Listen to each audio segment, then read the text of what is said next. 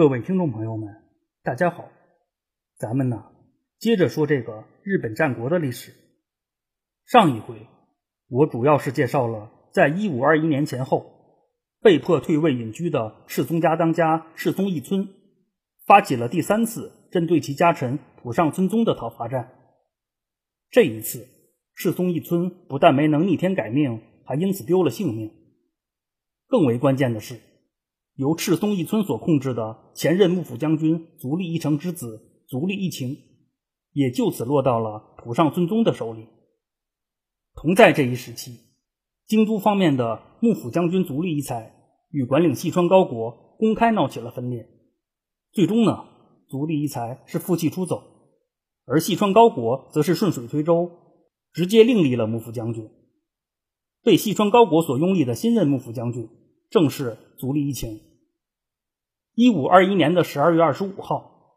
足利义晴正式成为了第12任的幕府将军。就是在此期间，世宗一村死于浦上尊宗之手，而浦上氏也就此掌控了世宗家的地盘，成功实现了下克上。在足利义晴接任之后，之前出走的足利义采试图举兵起事重夺京都，可最终呢，足利义采的计划失败了。2年之后，这位历经坎坷的前任幕府将军去世于流亡的途中。可以说呀，伴随着足利义采、足利义澄这一辈幕府将军的离世，日本战国历史也就此进入了一个新的阶段。单从幕府将军这个层面来说，其作为权臣傀儡的定位已经是根深蒂固了。虽然说来自于幕府将军的抗争依然还会有，可是不容否认的是，在足利义采之后，只怕再难有人能掀起大的风浪了。这也就注定了中央政权将会成为更多实力者的猎物。从地方豪强的角度来说，中央政权的进一步沦陷也就相当于给他们创造了更为自由的环境，让真正的实力者能够无所顾忌的野蛮生长。别的不说，到了1521年前后，既有像浦上尊宗、长尾惟景这样成功实现了下克上的家臣势力，也有像北条早云、伊臣谷昭仓氏这样强势崛起的新兴势力。与此同时呢，像骏河金川家这样的传统守护大名家族也开始大步的走在了转型的路上。咱就接着这儿说，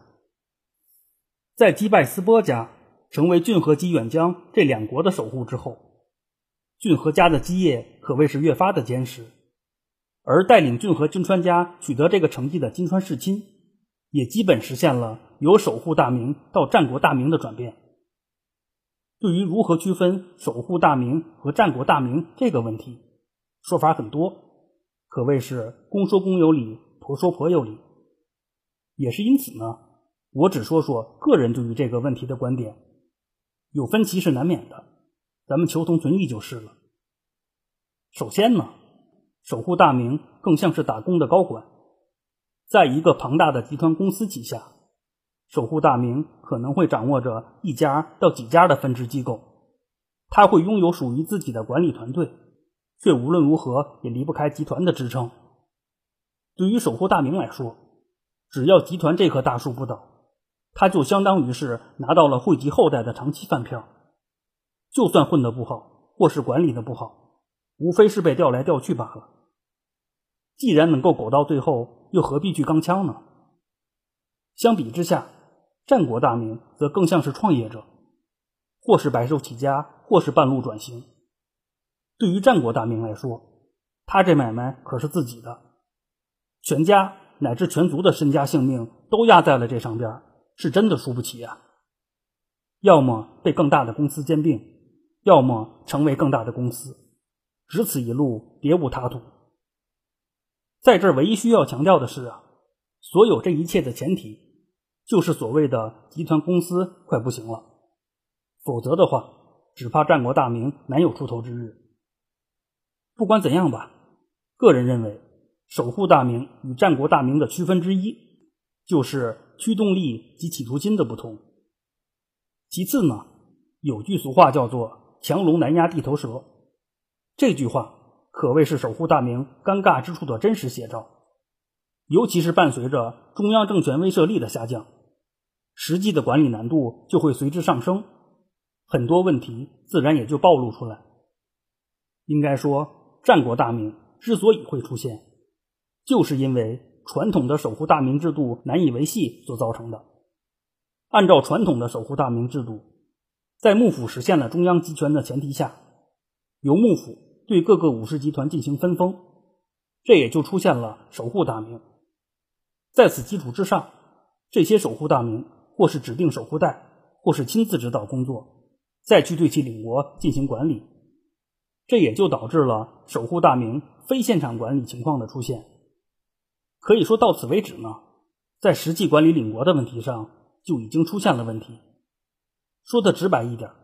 就是守护大明未必能够掌握到实际的情况，很多管理动作很可能是打了折扣的，因为被选中的守护带们多为当地的地方势力，出于其自身利益的考虑，在执行上层命令的时候就难免会打折扣，对其自身有利的事情自然无需鞭策，至于费力不讨好的事情嘛，那就得具体问题具体分析了。之前介绍过的尼子家之于荆棘家就是个很好的例子。也是因此呢，个人认为区分守护大明与战国大明的另一个重要标准，就是看其对于领国内土地的支配以及对于领国内人的支配是否达到了集权的状态。换句话说呢，战国大明的最重要标志之一就是我的地盘我做主，我的政令在我的地盘不会打折扣。有句俗话叫做县官不如县管，类比一下的话，守护大明更像是县官的状态，而战国大明则更像是县管的状态。在这儿唯一需要强调的是县官和县管没必要对立起来，这就好比某个守护大明既有幕府的任命，又实际掌控着蜀国，且具备了高度的自主权，那就完全可以把它看作是战国大明了。关于区分战国大明与守护大明的问题，咱就不深入探讨了。最后呢，特别强调一点，在以农耕为支撑的封建社会，谁掌握了土地，谁就掌握了终极的话语权，这应该是毋庸置疑的。在盛行守护大明的时代，实际控制土地的是各地的豪族势力，守护大明只是通过守护带对这些豪族势力进行管理，进而达到管理领国的目的。这也就决定了守护大明终究是要受制于人的。而战国大明则不同，前边刚说区分守护大明与战国大明的重要标准之一，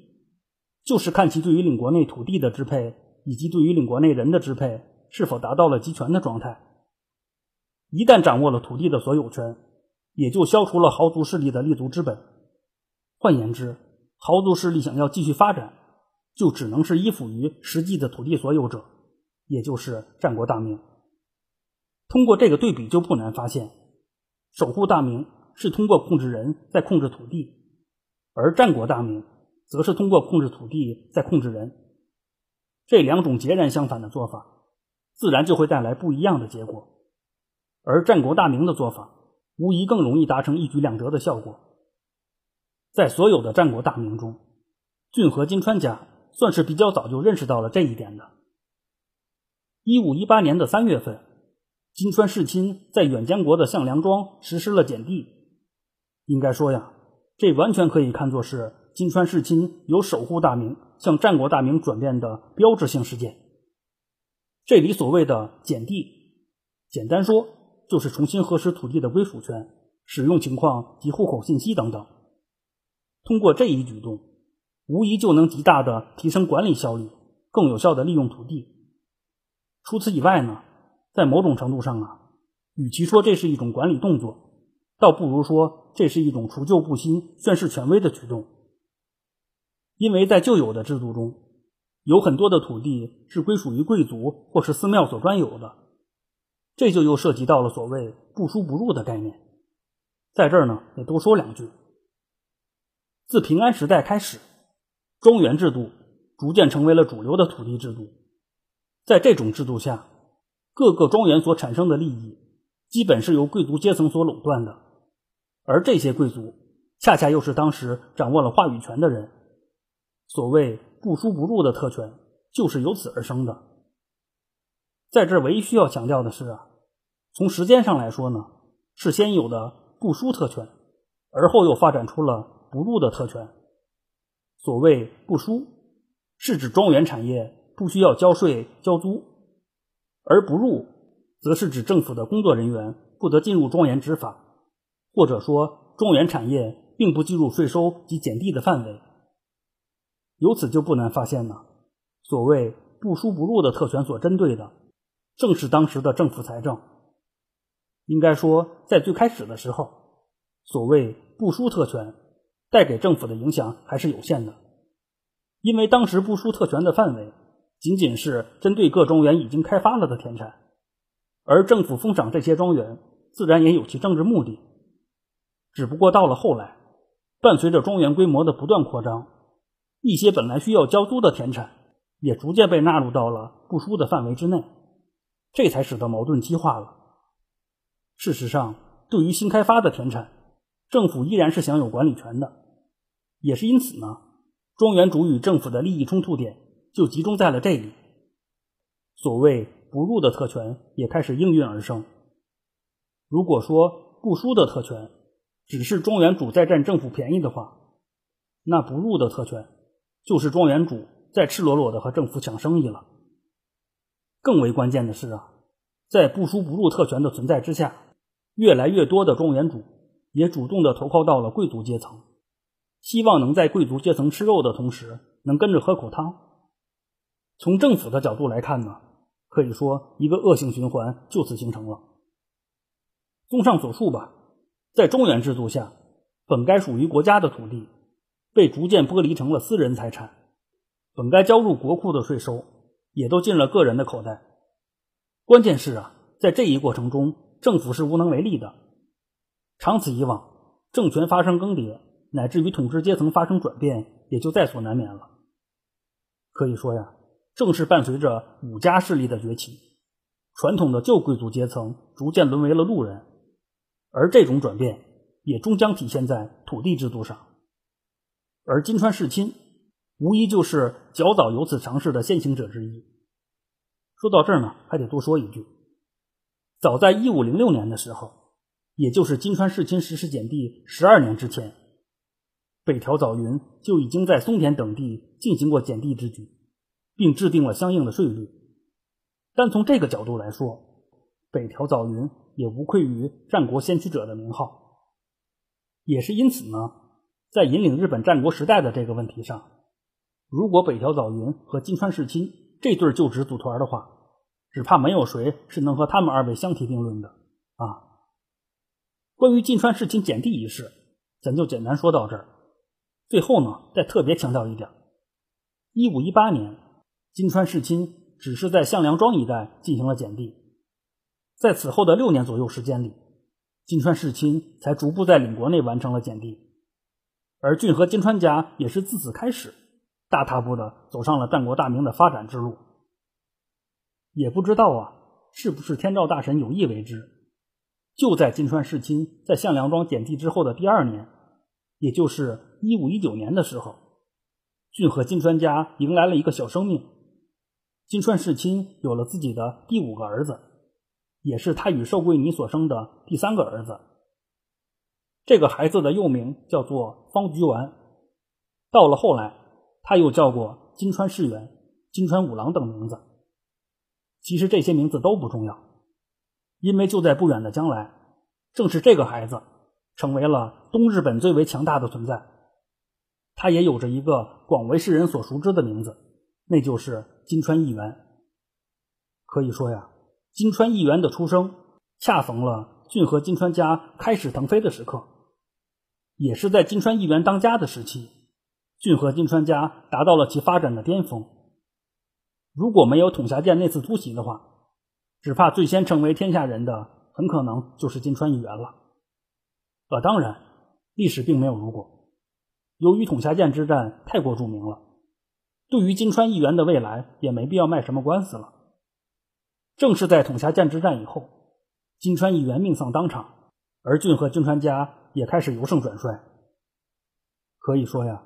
浚和金川家的腾飞与衰落都集中体现在了金川议员的身上。也是因此呢，我问天照大神是否有意为之，开了这样大的一个玩笑。对此只能说呀，造化弄人，你我皆其子。不管怎样吧，这些都还是后话。仅就1519年来说，金川世亲无疑是事业有成，家庭美满的，而浚和金川家也依然是前途不可限量的。就在后院越发稳固之后，金川世亲也开始把精力重新投放到了甲斐一地。之前也提到过，在1517年前后，由于大河内真纲在饮马城举兵起事，金川世亲不得不放弃了对甲斐国的入侵。到了1519年前后，武田信虎早就缓过劲儿来了。在1519年的12月底，武田信虎还把指挥中心搬到了治竹旗馆。从金川世亲的角度来看，武田信虎或许是有了对外扩张的打算。对于金川世亲来说，像武田信虎这样的对手自然是不能小觑的，尤其是在老虎有了要咬人的迹象之后。毕竟啊，之前双方能够罢兵休战，其原因都是心知肚明的。可以说金川世亲和武田信虎都很清楚，他们之间早晚都会再次开战。除了在国事层面各自较劲以外，作为一对老对手，金川世亲和武田信虎在家事层面也是你追我赶。这边金川世亲刚得了大儿子金川议员，那边的武田信虎也不示弱。1521年的10月3号，武田信虎也迎来了自己的大儿子，他给这个孩子起名叫做胜千代。这个之前也提到过，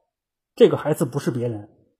他正是日后大名鼎鼎的新一代甲斐猛虎武田信玄。虽说武田信虎是初为人父，可是他无论如何也高兴不起来，不为别的，因为就是在这一时期，老对手金川世亲